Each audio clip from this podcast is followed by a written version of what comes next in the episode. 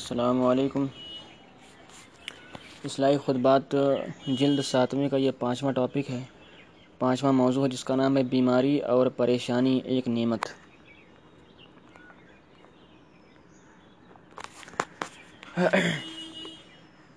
پریشانی، پریشان حال کے لیے بشارت۔ اس حدیث میں اس شخص کے لیے بشارت ہے جو مختلف پریشانیوں میں اور تکلیفوں میں مبتلا ہو۔ اور ان پریشانیوں کے باوجود اس کا رابطہ اللہ تعالیٰ کے ساتھ قائم ہو اور وہ دعا کے ذریعے اپنی اس تکلیف اور پریشانی کو دور کرنے کی فکر کر رہا ہو۔ ایسے شخص کے لیے اس حدیث میں بشارت ہے کہ اللہ تعالیٰ نے اپنی محبت میں اور اپنے فضل و کرم سے یہ تکلیف دی ہے اور اس تکلیف کا منشا اللہ تعالیٰ کی ناراضگی نہیں ہے۔ پریشانیوں کی دو قسمیں۔ جب انسان کسی پریشانی میں ہو یا کسی بیماری یا تکلیف میں ہو یا افلاس اور تنگ دستی میں ہو یا فر، یا قرض کے پریشانی یا بے روزگاری کے پریشانی میں ہو یا گھر کی طرف سے پریشانی ہو، اس قسم کی جتنی بھی پریشانیاں جو انسان کو دنیا میں پیش آتی ہیں یا دو قسم کی ہوتی ہیں۔ پہلی قسم کی پریشانیاں وہ ہیں جو اللہ تعالیٰ کی طرف سے قہر اور عذاب ہوتا ہے۔ گناہوں کی اصل سزا تو انسان کو آخرت میں ملتی ہے، لیکن بعض اوقات اللہ تعالیٰ انسان کو دنیا میں بھی عذاب کا مزہ چکھا دیتے ہیں۔ جیسے قرآن کریم میں ارشاد ہے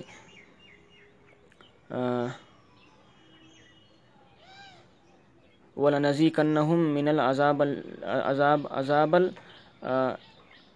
یعنی کہ آخرت میں جو بڑا عذاب آنے والا ہے، ہم اس سے پہلے دنیا میں بھی تھوڑا سا عذاب چکھا دیتے ہیں تاکہ یہ لوگ اپنی بدعمالیوں سے باز آ جائیں۔ اور دوسری قسم کے دوسری قسم کی آیت اور پریشانی وہ ہوتی ہے جن کے ذریعے بندے کے درجات بلند کرنے ہوتے ہیں، اور اس کے درجات کی بلندی اور اس کو اجر و ثواب دینے کے لیے اس کو تکلیفیں دی جاتی ہیں۔ تکلیف اللہ کا عذاب ہے۔ لیکن دونوں قسم کی پریشانیوں اور تکلیفوں میں فرق کسی، کس طرح کریں گے کہ یہ پہلی قسم کی پریشانی ہے یا دوسری قسم کی پریشانی ہے۔ ان دونوں قسموں کی پریشانیوں اور تکلیف کی علامت الگ الگ ہے وہ یہ ہے کہ اگر انسان کا ان تکلیف کے اندر اللہ تعالیٰ کی طرف رجوع کرنا چھوڑ دے اور اس تکلیف کے نتیجے میں وہ اللہ تعالیٰ کی تقدیر کا شکوہ کرنے لگے۔ مثلا یہ کہنے لگے کہ نعوذ باللہ، اس تکلیف اور پریشانی کے لیے میں ہی رہ گیا تھا۔ میرے اوپر یہ تکلیف کیوں آ رہی؟ یا پریشانی مجھے کیوں دی جا رہی؟ وغیرہ۔ اور اللہ تعالیٰ کی طرف سے دیے ہوئے احکام چھوڑ دے۔ مثلا پہلے نماز پڑھتا تھا، اب تکلیف کی وجہ سے نماز پڑھنا چھوڑ دیا۔ پہلے ذکر و اذکار کے معمولات کا پابند تھا، اب اس وہ معمولات چھوڑ دیا اور اس تکلیف کو دور کرنے کے لیے دوسرے ظاہری اسباب کو اختیار کر رہا ہے، لیکن اللہ تعالیٰ سے توبہ اور استغفار نہیں کر رہا، دعا نہیں کرتا۔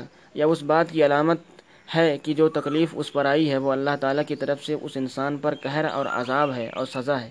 اللہ تعالیٰ ہر مومن کو اس سے محفوظ رکھے، آمین۔ تکالیف اللہ کی رحمت بھی ہے۔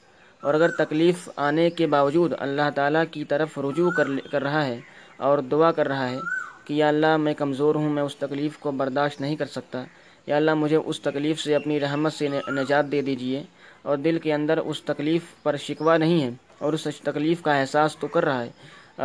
رو بھی رہا ہے، رنج اور غم کا اظہار بھی کر رہا ہے، لیکن اللہ تعالیٰ کی تقدیر پر شکوہ نہیں کر رہا ہے، بلکہ اس تکلیف میں وہ پہلے سے زیادہ اللہ تعالیٰ کی طرف رجوع کر رہا ہے، پہلے سے زیادہ نمازیں پڑھ رہا ہے، پہلے سے زیادہ اللہ تعالیٰ سے دعائیں مانگ رہا ہے۔ تو یہ اس بات کی علامت ہے کہ یہ تکلیف اللہ تعالیٰ کی طرف سے بطور ترقی درجات ہے۔ یہ تکلیف اس کے لیے اجر و ثواب کا باعث ہے، اور یہ تکلیف بھی اس کے لیے رحمت ہے، اور یہ اس انسان کے ساتھ اللہ کی محبت کی دلیل اور علامت ہے۔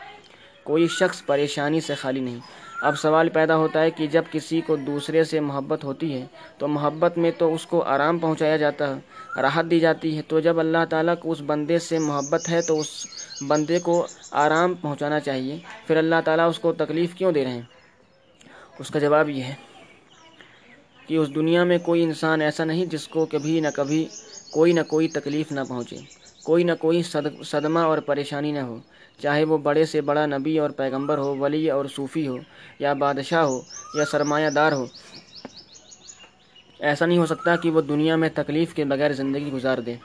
اس لیے کہ یہ عالم یعنی دنیا اللہ تعالیٰ نے ایسی بنائی ہے کہ اس میں غم اور خوشی، راحت اور تکلیف سب ساتھ ساتھ چلتے ہیں۔ خالص خوشی اور راحت کا مقام دنیا نہیں ہے، بلکہ وہ عالم جنت ہے، جس کے بارے میں فرمایا کہ لا خوف علیہم ولا هم يحزنون یعنی وہاں نہ کوئی خوف ہے اور نہ غم ہے۔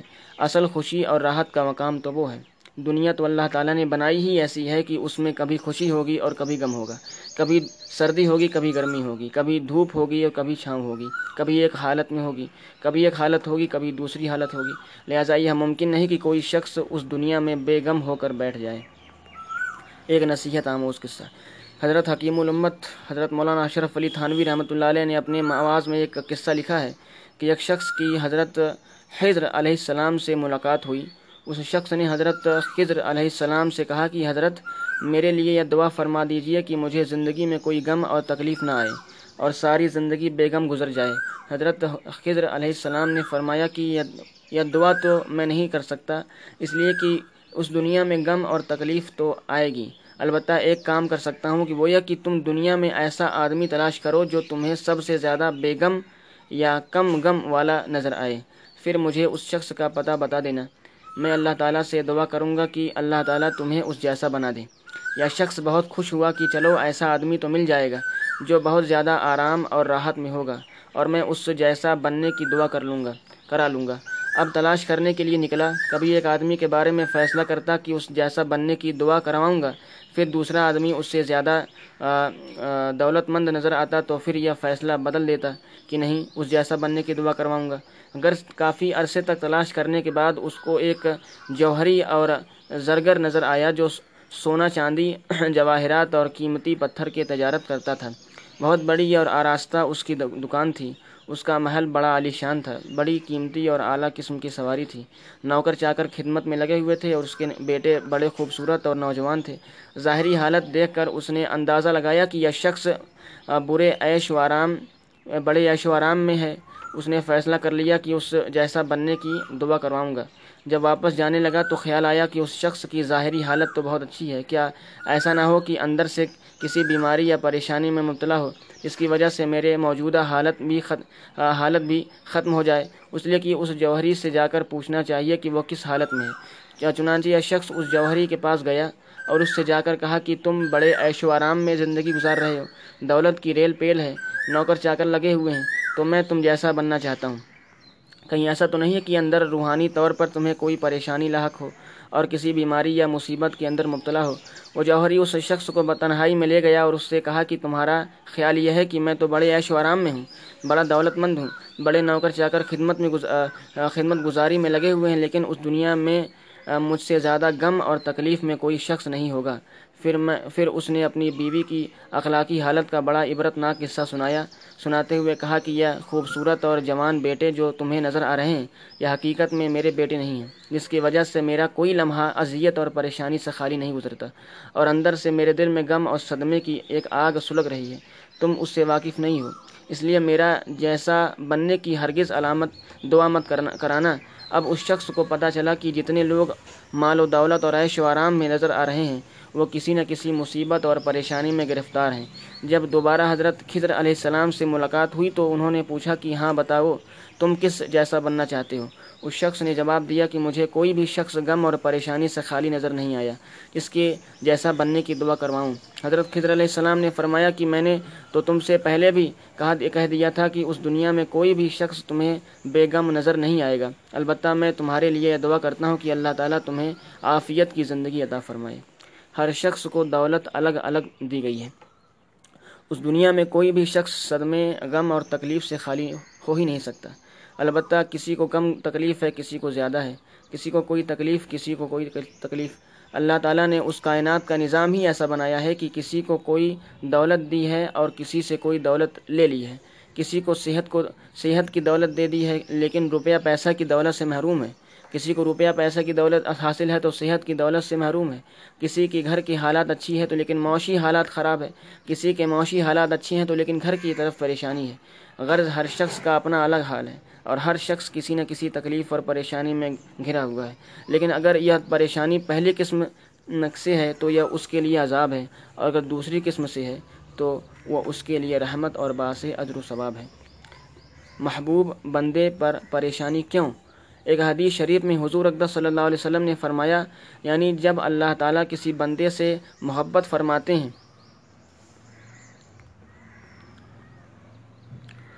تو اس پر مختلف قسم کی آزمائش اور تکلیف پہنچاتے ہیں۔ وہ آزمائش اور تکالیف اس پر اس پر بارش کی طرح برستی ہے۔ بعض روایات میں آتا ہے کہ فرشتے پوچھتے ہیں کہ اللہ، یا تو آپ کا محبوب، آپ کا محبوب بندہ ہے، نیک بند نیک بندہ ہے، آپ سے محبت کرنے والا ہے۔ تو پھر اس بندے پر اتنی آزمائشیں اور تکالیف کیوں بھیجی جا رہی ہیں؟ جواب میں اللہ تعالیٰ فرماتے ہیں کہ اس بندے کو اسی حالت میں رہنے دو۔ اس لیے کہ مجھے یہ بات پسند ہے کہ میں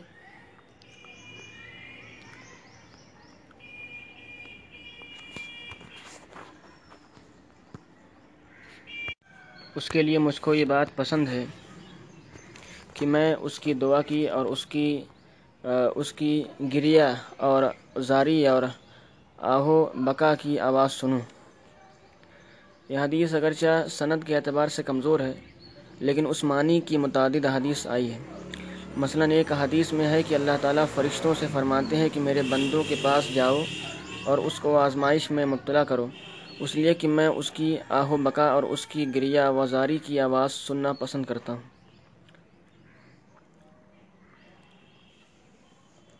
بات وہی ہے کہ دنیا میں تکالیف اور پریشانیوں پریشانیاں تو آنی ہیں تو اللہ تعالیٰ فرماتے ہیں کہ یہ میرا محبوب بندہ ہے۔ میں اس کے لیے تکلیف کو دائمی راحت کا ذریعہ بنانا چاہتا ہوں اور تاکہ اس کا درجہ بلند ہو جائے اور جب آخرت میں میرے پاس پہنچے تو گناہوں سے بالکل پاک و صاف ہو کر پہنچے۔ اس لیے اپنے محبوب اور اپنے پیاروں کو تکلیف اور پریشانیاں عطا فرماتے ہیں۔ صبر کرنے والوں پر انعام۔ اس کائنات میں انبیاء علیہم السلام سے زیادہ محبوب تو اللہ تعالیٰ کا کوئی اور نہ ہو سکتا۔ لیکن ان کے بارے میں حدیث شریف میں ہے کہ اس دنیا میں سب سے زیادہ آزمائش انبیاء علیہم السلام پر آتی ہے۔ پھر ان کے، اس کے بعد جو شخص انبیاء علیہم السلام سے جتنا زیادہ قریب ہوتا ہے اور جتنا تعلق رکھنے والا ہوتا ہے، اس پر اتنی ہی آزمائش زیادہ آئے گی۔ حضرت ابراہیم علیہ السلام کو دیکھیے، جن کا لقب ہے خلیل اللہ اللہ کا دوست، لیکن ان پر بڑی بڑے بلائیں اور بڑی بڑی مصیبتیں آئیں۔ چنانچہ آگ میں ان کو ڈالا گیا۔ بیٹے کو ذبح کرنے کا حکم ان کو دیا گیا۔ بیوی بچے کو ایک بے آب وہ گیا۔ وادی میں چھوڑنے کا حکم ان کو دیا گیا۔ غرض کی یا بڑی بڑی آزمائشیں ان پر آئیں۔ یا تکالیف کیوں دی گئیں؟ تاکہ ان کے درجات بلند کیے جائیں۔ چنانچہ جب تکالیف پر قیامت کے روز اللہ تعالیٰ لوگوں کو انعام عطا فرمائیں گے تو اس وقت معلوم ہوگا کہ ان تکالیفوں کی ان تکالیفوں کی پرگاہ کی برابر بھی حیثیت نہیں تھی اور وہ ان تکالیف کو بھول جائیں گے۔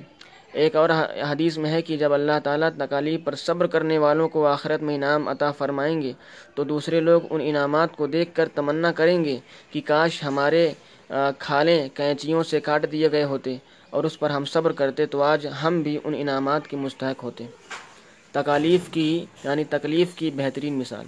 حکیم الامت حضرت مولانا اشرف علی تھانوی رحمۃ اللہ علیہ فرماتے ہیں کہ ان تکالیف کی مثال ایسی ہے جیسے ایک آدمی کے جسم میں کوئی بیماری ہے، جس کی وجہ سے ڈاکٹر نے آپریشن کرنا تجویز کیا۔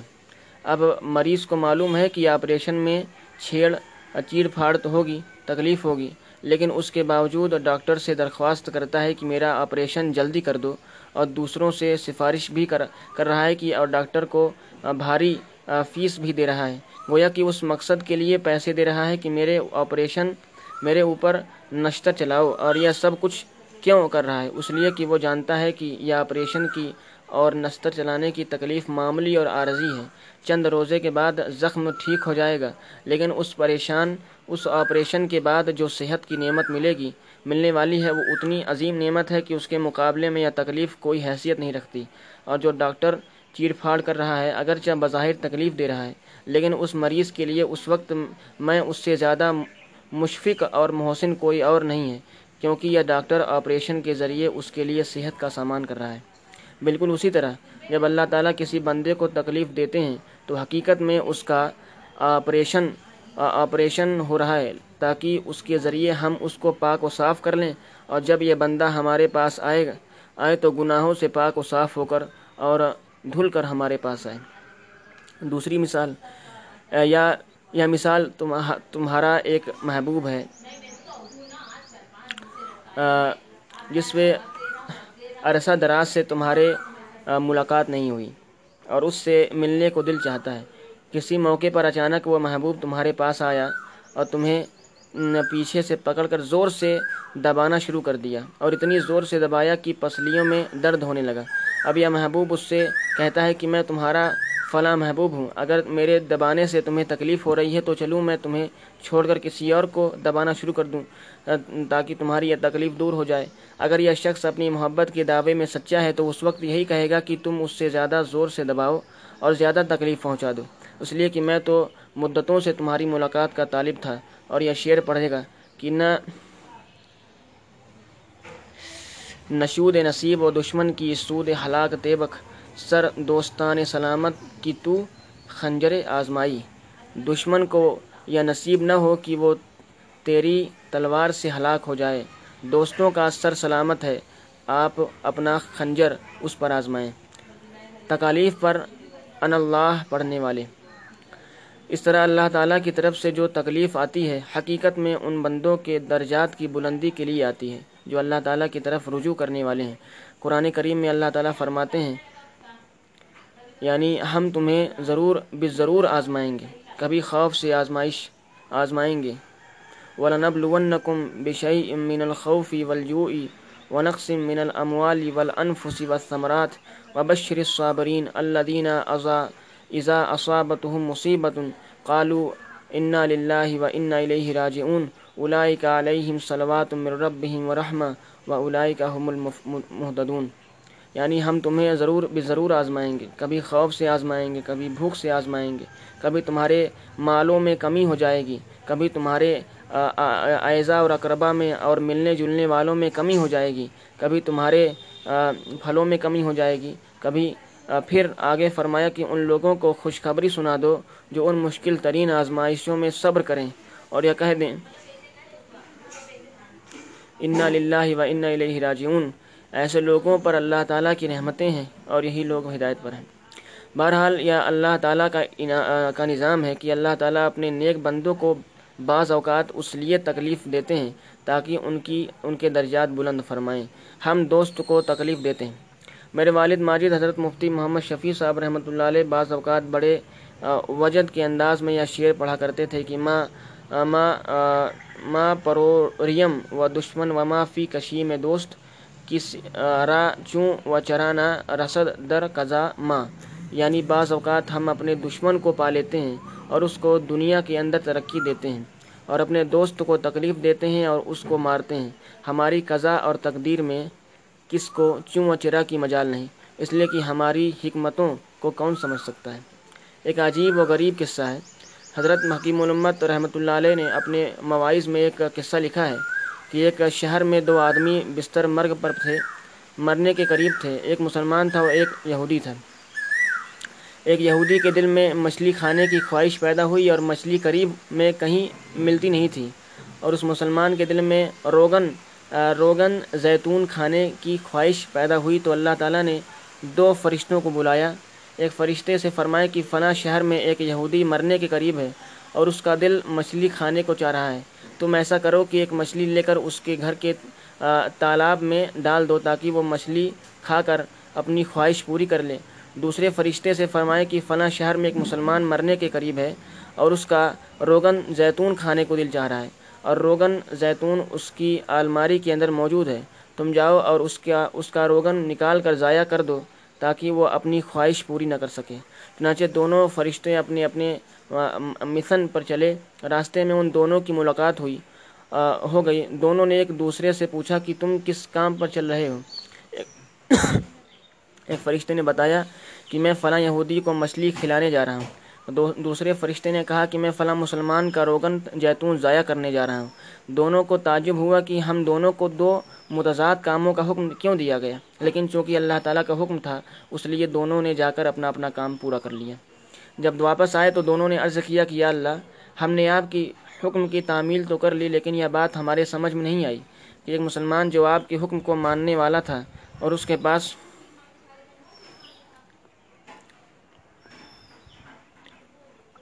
اور اس کے پاس روغن زیتون موجود تھا۔ اس کے باوجود آپ نے اس کا روغن زیتون ضائع کرا دیا۔ اور دوسری طرف ایک یہودی تھا اور اس کے پاس مچھلی موجود تھی، موجود نہیں تھی، لیکن اس کے باوجود آپ نے اس کو مچھلی کھلا دی۔ اس لیے ہماری سمجھ میں نہیں آئی کہ کیا قصہ ہے۔ اللہ تعالیٰ نے جواب میں فرمایا کہ تم کو ہمارے کاموں کی حکمتوں کا پتہ نہیں ہے۔ بعد دراصل یہ ہے کہ ہمارا معاملہ کافروں کے ساتھ کچھ اور ہے۔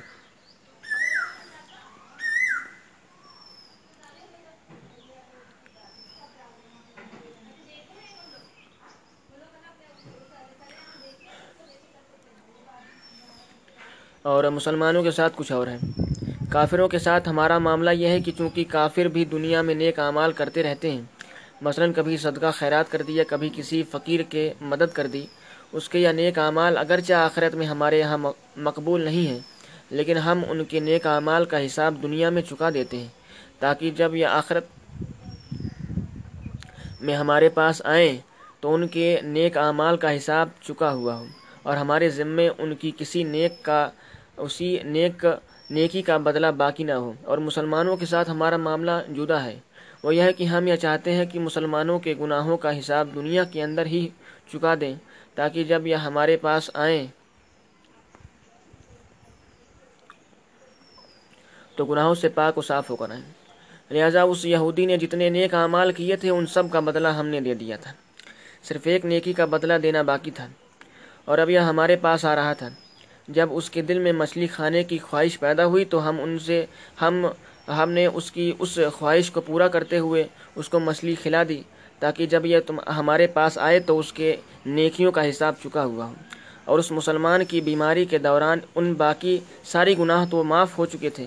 البتہ ایک گناہ کے اس اس کے سر پر باقی تھا اور اس پر ہمارے پاس آنے والا تھا۔ اگر اسی حالت میں ہمارے پاس آ جاتا تو اس کا ایک یا گناہ اس کے نام اعمال میں ہوتا۔ اس لیے ہم نے یہ چاہا کہ اس کا روغن زیتون ضائع کر کے اور اس کی خواہش کو توڑ کر اس کے دل پر ایک چوٹ اور لگائی، لگائیں اور اس کے ذریعے اس کے ایک گناہ کو بھی صاف کر دیں تاکہ جب یہ ہمارے پاس آئے تو بالکل پاک و صاف ہو کر آئے۔ بہرحال اللہ تعالیٰ کی حکمتوں کا کون ادراک کر سکتا ہے؟ کیا ہمارے یا چھوٹی سی عقل ان حکمتوں کا احاطہ کر سکتی ہے؟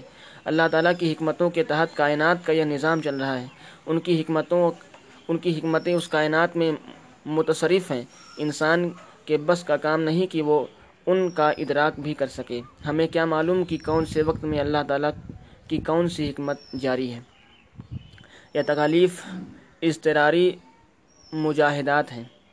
ہمارے حضرت ڈاکٹر عبدالحی صاحب رحمۃ اللہ علیہ فرمایا کرتے تھے کہ پہلے زمانے میں لوگ جب اپنی اصلاح کرنے کے لیے کسی شیخ یا کسی بزرگ کے پاس جاتے تو وہ بزرگ اور شیخ اس سے بہت سے مجاہدات اور ریاضتیں کرایا کرتے تھے، یا مجاہدات اختیاری ہوتی تھیں۔ اور اب اس موجودہ دور میں وہ بڑے بڑے مجاہدات نہیں کرائے جاتے۔ لیکن اللہ تعالیٰ نے ان بندوں کو مجاہدات سے محروم نہیں فرمایا، بلکہ بعض اوقات اللہ تعالیٰ کی طرف سے ایسے بندوں سے اضطراری اور زبردستی مجاہدہ کرایا جاتا ہے۔ اور ان اضطراری مجاہدات کے ذریعے انسان کو جو ترقی ہوتی ہے وہ اختیاری مجاہدات کے مقابلے میں زیادہ تیز رفتاری سے ہوتی ہے۔ چنانچہ صحابہ کرام رضوان اللہ علیہ مجمعین کی زندگی میں اختیاری مجادلات اتنے نہیں تھے۔ مثلا ان کے یہاں یہ نہیں تھا کہ جان بوجھ کر فاقہ کیا جا رہا ہے یا جان بوجھ کر تکلیف دی جا رہی ہے وغیرہ۔ لیکن ان کی زندگی میں اضطراری مجادلات بے شمار تھے۔ چنانچہ کلمہ طیبہ پڑھنے کی پاداش میں ان کو تبتی ہوئی ریت پر لٹایا جاتا تھا۔ سینے پر پتھر کی سینے رکھی جاتی تھی۔ اور نبی کریم صلی اللہ علیہ وسلم کا ساتھ دینے کی پاداش میں ان پر نہ جانے کیسے کیسے ظلم کیے جاتے تھے۔ یہ سب مجاہدات اضطراری تھے۔ اور اس اضطراری مجاہدات کی نتیجے میں صحابہ کرام کی درجات اتنے بلند ہو گئے کہ اب کوئی غیر صحابی ان کے ان کے مقام کو چھو نہیں سکتا۔ اس لیے کہ فرمایا کہ اضطراری مجاہدات سے درجات زیادہ تیزی رفتار سے بلند ہوتے ہیں اور انسان تیز رفتاری سے ترقی کرتا ہے۔ لہٰذا انسان کو جو تکالیف، پریشانیاں اور بیماریاں آ رہی ہیں، یہ سب اضطراری مجاہدات کرائے جا رہے ہیں۔ اور جس، اور اور جس کو ہم تکلیف سمجھ رہے ہیں، در حقیقت میں وہ اللہ تعالیٰ کی رحمت اور محبت کا عنوان ہوتی ہے۔ ان تکالیف کی تیسری مثال۔ مثلا ایک چھوٹا بچہ ہے، وہ نہانے اور ہاتھ منہ ڈلوانے سے گھبراتا ہے اور اس کو نہانے سے تکلیف ہوتی ہے، لیکن ماں زبردستی پکڑ کر اس کو نہلا دیتی ہے اور اس کا میل کچیل دور کر دیتی ہے۔ اب نہانے کے دوران وہ روتا بھی ہے، چیختا، چلاتا بھی ہے۔ اس کے باوجود ماں اس کو نہیں چھوڑتی۔ اب وہ بچہ تو یہ سمجھ رہا ہے کہ مجھ پر ظلم اور زیادتی ہو رہی ہے، مجھے تکلیف پہنچائی جا رہی ہے، لیکن ماں شفقت اور محبت کی وجہ سے بچے کو نہلا رہی ہے۔ اور اس کا میل کچیل دور کر رہی ہے اور اس کا جسم صاف کر رہی ہے۔ چنانچہ جب وہ بچہ بڑا ہوگا، اس وقت تو اس کی سمجھ میں آئے گا کہ یہ نہانے دھلانے کا جو کام میری ماں کرتی تھی، وہ بڑی محبت اور شفقت کا عمل تھا، جس کو میں ظلم و زیادتی سمجھ رہا تھا۔ اگر میرے ماں باپ، اگر میری ماں میرا میل کچیل دور نہ کرتی تو میں گندہ رہ جاتا۔ چوتھی مثال، یا مثلا ایک بچے کو ماں باپ نے اسکول میں داخل کر دیا۔ اب روزانہ صبح کو ماں باپ زبردستی اس کو اسکول بھیج دیتے ہیں۔ اسکول اسکول جاتے وقت وہ بچہ روتا چیختا ہے، چلاتا ہے اور اسکول میں چار پانچ گھنٹے بیٹھنے کو اپنے لیے قید سمجھتا ہے۔ لیکن بچے کے ساتھ محبت کا تقاضا یہ ہے کہ اس کو زبردستی اسکول بھیجیں۔ چنانچہ جب وہ بچہ بڑا ہوگا تب اس کی سمجھ میں آئے گا کہ اگر بچپن میں ماں باپ زبردستی مجھے اسکول نہیں بھیجتے اور مجھے نہ پڑھاتے تو آج میں پڑھے لکھوں کی صف میں شامل نہ ہوتا۔ بلکہ یہ جاہل رہ جاتا اسی طرح اللہ تعالیٰ کی طرف سے انسان پر جو تکالیف اور پریشانیاں آتی ہیں، وہ بھی اللہ تعالیٰ کی محبت اور شفقت کا عین تقاضا ہے۔ اور انسان کے درجات بلند کرنے کے لیے اس کو یہ تکالیف دی جا رہی ہے۔ بشرطے کہ اس تکلیف میں اللہ تعالیٰ کی طرف رجوع، اللہ تعالیٰ کی طرف لوٹنا لوٹنے کی توفیق ہو جائے، تو پھر سمجھ لو کہ یہ تکالیف اللہ تعالیٰ کی طرف سے رحمت ہی رحمت ہے۔ حضرت ایوب علیہ السلام اور تکالیف۔ حضرت ایوب علیہ السلام کو دیکھیے کیسی سخت بیماری کے اندر مبتلا ہوئے کہ ان بیماری کی تصور کرنے سے انسان کے رونگٹے کھڑے ہو جاتے ہیں اور پھر اسی بیماری کے اندر شیطان ان کے پاس آیا اور اس نے آپ کو تکالیف دینے کے لیے یہ کہنا شروع کر دیا کہ آپ کے گناہوں کی وجہ سے یہ بیماری آئی ہے اور اللہ تعالیٰ تم سے ناراض ہیں۔ اس لیے آپ کو اس تکالیف کے اندر مبتلا کر دیا ہے اور اللہ تعالیٰ کے غضب اور قہر کی وجہ سے آپ کو یہ تکالیف آ رہی ہے اور اس پر اس پر اس نے اپنے دلائل بھی پیش کیے۔ اس موقع پر حضرت ایوب علیہ السلام نے شیطان سے مناظرہ کیا۔ بائبل کے صفحے ایوبی میں اب بھی اس مناظرے کے بارے میں کچھ تفصیل موجود ہے۔ چنانچہ حضرت ایوب علیہ السلام نے شیطان کے جواب میں فرمایا کہ تمہاری بات درست نہیں، کہ یہ بیماری اور تکالیف میرے گناہوں کی وجہ سے اللہ تعالیٰ کی غضب اور قہر کی طور پر آئی ہے، بلکہ یہ تکالیف میرے خالق اور میرے مالک کی طرف سے محبت کا عنوان ہے۔ اور اللہ تعالیٰ اپنی رحمت اور شفقت کی وجہ سے یہ تکالیف دے رہے ہیں۔ میں اللہ تعالیٰ سے یہ دعا تو ضرور مانگوں، مانگتا ہوں کہ اللہ مجھے اس بیماری سے شفا عطا فرما دیجیے لیکن مجھے اللہ تعالیٰ سے اس بیماری پر گلا اور شکوہ نہیں ہے اور مجھے اس بیماری پر کوئی اعتراض بھی نہیں ہے کہ اللہ تعالیٰ مجھے یہ بیماری کیوں دے دی ہے۔ اور الحمدللہ روزانہ میں اللہ تعالیٰ کی طرف رجوع کرتا ہوں اور یہ دعا کرتا ہوں کہ ربی انی مس ذرا انت ارحم الراحمین اے اللہ، مجھے یہ تکلیف، مجھے یہ تکلیف ہے، آپ ارحم الراحمین ہیں۔ اس تکلیف کو دور فرما دیجیے لہٰذا یہ میرا اللہ تعالیٰ کی طرف رجوع کرنا بھی اس کی طرف سے عطا ہے۔ اور جب وہ مجھ سے اس تکلیف کے دوران اپنی بارگاہ میں رجوع کرنے کی توفیق دے رہے ہیں، تو یہ اس بات کی علامت ہے کہ یہ تکلیف بھی ان کی طرف سے رحمت اور محبت کا ایک عنوان ہے۔ یہ ساری باتیں صحیفہ ایوبی میں موجود ہیں۔ تکالیف کی رحمت ہونے کی علامت۔ اس میں حضرت ایوب علیہ السلام نے اس کی علامت بتا دی کہ کون سی تکلیف اللہ تعالیٰ کی طرف سے قہر اور عذاب ہوتی ہے اور کون سی تکلیف اللہ تعالیٰ کی طرف سے رحمت اور انعام ہوتی ہے۔ وہ علامت یہ ہے کہ پہلی قسم کی تکلیف میں انسان اللہ تعالیٰ سے گلا شکوہ کرتا ہے اور اللہ تعالیٰ کی تقدیر پر اعتراض کرتا ہے اور اللہ تعالیٰ کی طرف رجوع نہیں کرتا اور دوسری قسم کی تکلیف میں اللہ تعالیٰ سے گلا شکوہ کوئی نہیں ہوتا لیکن دعا کرتا ہے کہ اللہ میں کمزور ہوں اور اس تکلیف اور آزمائش کا متحمل نہیں ہوں۔ اپنی رحمت سے مجھے اس تکلیف اور آزمائش سے نکال دیجیے لہٰذا جب کبھی صدمے کے وقت، تکلیف اور پریشانی کے وقت بیماری میں اللہ تعالیٰ کی طرف رجوع کرنے کی توفیق ہو جائے، تو سمجھ لو کہ الحمدللہ یا بیماری یا پریشانی یا تکلیف اللہ تعالیٰ کی طرف سے رحمت ہے۔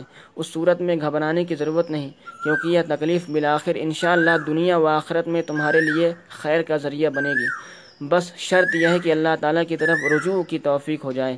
اس لیے کہ اگر یہ تکلیف اللہ تعالیٰ کی طرف سے قہر اور غضب ہوتا تو اس صورت میں اللہ تعالیٰ اس تکلیف کے اندر اپنا نام لینے اور اپنی طرف رجوع کرنے کی توفیق ہی نہ دیتے۔ جب وہ اپنی طرف رجوع کرنے کی توفیق دے رہے ہیں تو یہ اس بات کی علامت ہے کہ یہ تکلیف ان کی طرف سے رحمت ہے۔ دعا کی قبولیت کی علامت۔ البتہ یہ اشکال پیدا ہوتا ہے کہ بعض اوقات جب تکلیف کے اندر اللہ تعالیٰ سے دعا کرتے ہیں اور اللہ تعالیٰ کی طرف رجوع کرتے ہیں، اس کے باوجود وہ تکلیف اور پریشانی نہیں جاتی اور یہ دعا قبول نہیں ہوتی۔ اس کا جواب یہ ہے کہ اللہ تعالیٰ کے بارگاہ میں دعا کرنے اور عرض معروض پیش کرنے کی توفیق مل جانا ہی اس بات کی علامت ہے کہ ہماری دعا قبول ہو گئی، ورنہ دعا کرنے کی بھی توفیق نہ ملتی۔ اور اب اس صورت میں تکلیف پر الگ انعام ملے گا اور اس دعا کرنے پر الگ انعام حاصل ہوگا۔ اور اس دعا کے بعد دوبارہ دعا کرنے کی جو توفیق ہوگی، اس پر الگ انعام ملے گا۔ لہٰذا یہ تکلیف رفع درجات کا ذریعہ بن رہی ہے۔ اسی کے بارے میں مولانا روم رحمۃ اللہ علیہ فرماتے ہیں کہ، گفت آ اللہ، تو علی کے ماست یعنی جس وقت تو ہمارا نام لیتا ہے اور اللہ کہتا ہے، تو یہ تیرا اللہ کہنا ہی ہمارے طرف سے لبیک کہنا ہے۔ اور تمہارا اللہ کہنا ہی اس بات کی علامت ہے کہ ہم نے تمہاری پکار کو سن لیا۔ اور اس کو قبول بھی کر لیا۔ لہٰذا دعا کی توفیق ہو جانا ہی اللہ ہماری طرف سے دعا کی قبولیت کی علامت ہے۔ البتہ یہ ہماری حکمت کا تقاضا ہے کہ کب اس پریشانی کو تم سے دور کرنا ہے اور کب تک اس کو باقی رکھنا ہے۔ تم جلد باز ہو، اس لیے جلدی اس تکلیف کو دور کرانا چاہتے ہو۔ لیکن اگر اس تکلیف کو کچھ دیر کے بعد دور کیا جائے گا تو اس کے نتیجے میں تمہارے درجات بہت زیادہ بلند ہو جائیں گے۔ لہٰذا تکلیف میں یہ یا گلا شکوہ نہیں ہونا چاہیے۔ البتہ یہ دعا ضرور ہونی چاہیے کہ اللہ اللہ میں کمزور ہوں، مجھ سے برداشت نہیں ہو رہا ہے۔ مجھ سے یہ تکلیف دور فرما دیجیے حضرت حاجی امداد اللہ مہاجر مکی رحمۃ اللہ علیہ کا ایک واقعہ۔ تکلیف مانگنے کی چیز نہیں کہ آدمی یہ دعا کرے کہ یا اللہ مجھے تکلیف دے رہے ہیں۔ لیکن جب تکلیف آ جائے تو صبر کرنے کی چیز ہے۔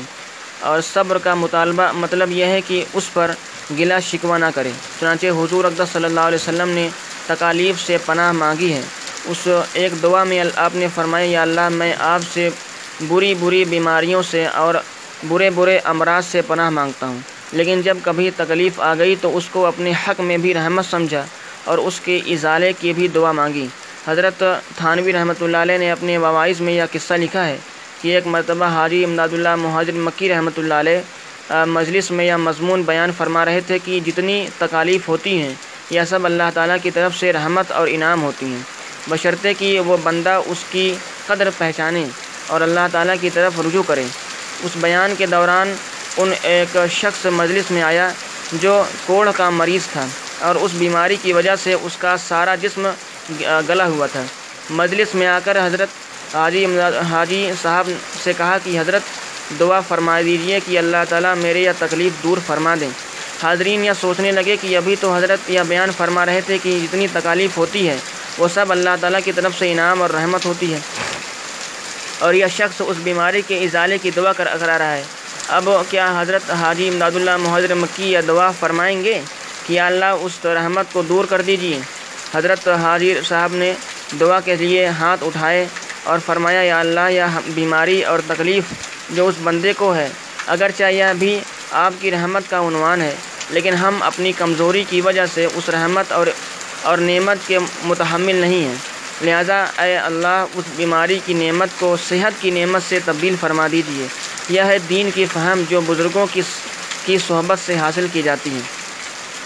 خلاصہ حدیث۔ بہرحال، اس حدیث کا خلاصہ یہ ہے کہ جب اللہ تعالیٰ کسی بندے سے محبت فرماتے ہیں، تو اس کو کسی آزمائش میں مبتلا فرما دیتے ہیں۔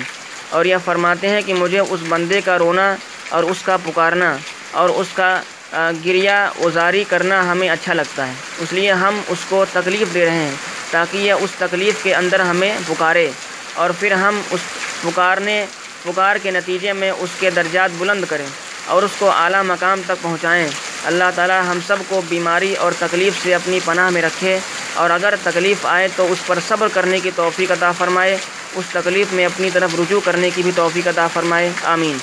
تکلیف میں آجزی کا اظہار کرنا چاہیے۔ بعض بزرگ سے منقول ہے کہ وہ تکلیف سے ہائے ہائے کرتے ہیں۔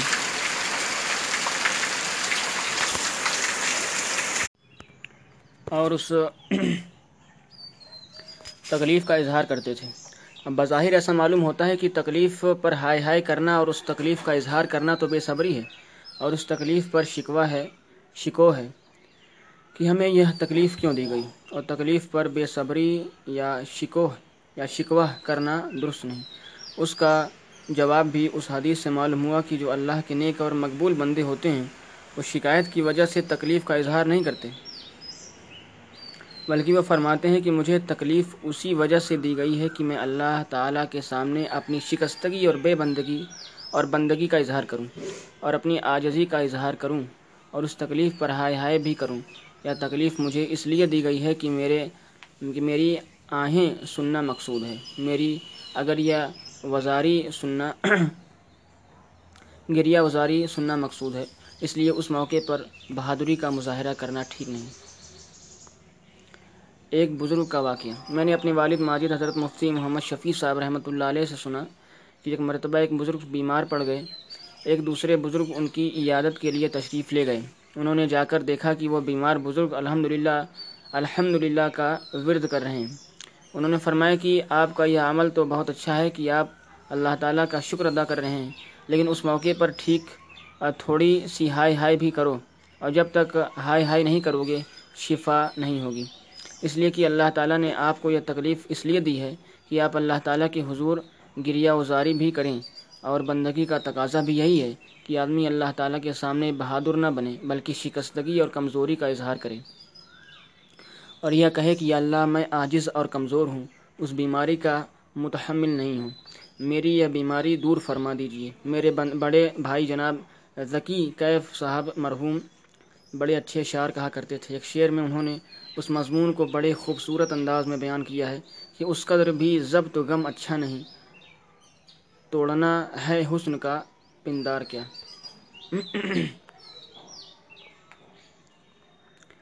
یعنی کہ جب اللہ تعالیٰ تمہیں کوئی تکلیف دے رہے ہیں، تو اس تکلیف پر اس قدر ضبط کرنا کہ آدمی کے منہ سے آہ بھی نہ نکلے اور تکلیف کا ذرہ برابر بھی اظہار نہ ہو۔ یہ بھی کوئی اچھی بات نہیں ہے۔ کیا اس کے ذریعے اللہ تعالیٰ کے سامنے بہادری دکھانا مقصود ہے؟ کہ آپ کو جو کرنا ہے کر لیں، ہم تو ویسے کہ ویسے ہی رہیں گے۔ الیاز باللہ، اس لیے اللہ تعالیٰ کے سامنے آجزی کا اظہار کرنا چاہیے۔ آجزی کا اظہار کرنا۔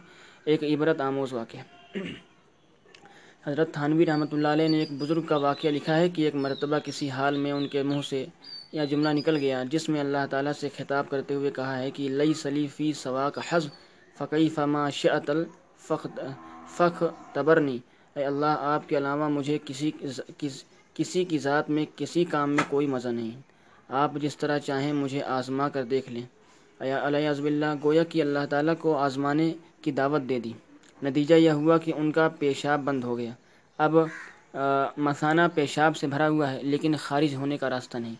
کئی دن اس حالت میں گزر گئے۔ بالآخر تنبیہ ہوا کہ کتنی غلط بات میرے منہ سے نکل گئی تھی۔ ان بزرگ کے پاس چھوٹے چھوٹے بچے پڑھنے کے لیے آیا کرتے تھے۔ اس حالت میں وہ ان بچوں سے کہتے کہ ادعو لام امک العذاب اپنے چھوٹے چچا کے لیے اللہ تعالیٰ سے دعا کرو کہ مجھے اس بیماری سے نکال دیں اس لیے کہ اس نے چھوٹا جھوٹا دعویٰ کر دیا تھا۔ اللہ تعالیٰ نے دکھا دیا کہ تم یہ دعویٰ کرتے ہوئے کہ کرتے ہو کہ کسی چیز میں کوئی مزہ نہیں۔ ارے، تم کو تو پیشاب کے اندر مزہ ہے۔ اللہ تعالیٰ کے سامنے بہادری نہیں چلا چلا کرتی۔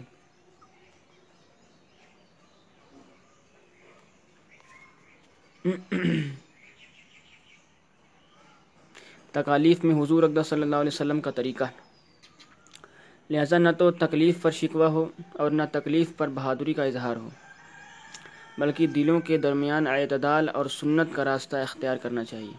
حضور اقدہ صلی اللہ علیہ وسلم جب مرض وفات کی تکلیف میں تھے، حضرت عائشہ رضی اللہ عنہ فرماتی ہیں کہ اس موقع پر آپ بار بار اپنا دست مبارک پانی میں بھگوتے اور چہرے پر ملتے تھے۔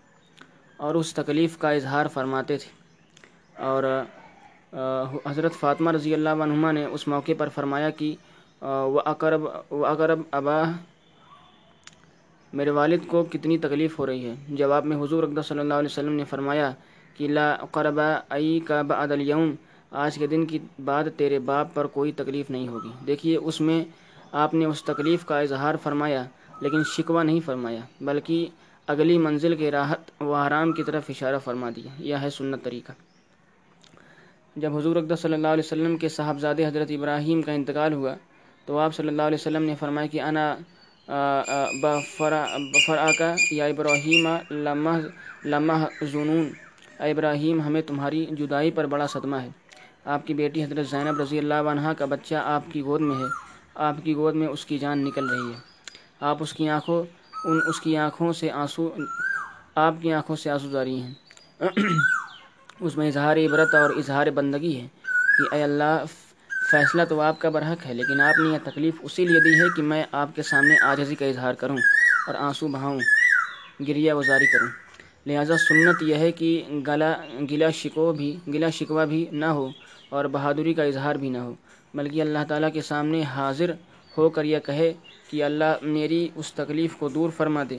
یہی مصنون طریقہ ہے اور یہی اس حدیث کا مفہوم ہے کہ اللہ تعالیٰ اس کے صحیح فہم ہم کو عطا فرمائے اور اس پر عمل کرنے کی توفیق عطا فرمائے۔ آمین۔ و آخر الدعوانا ان الحمد للہ رب العالمین۔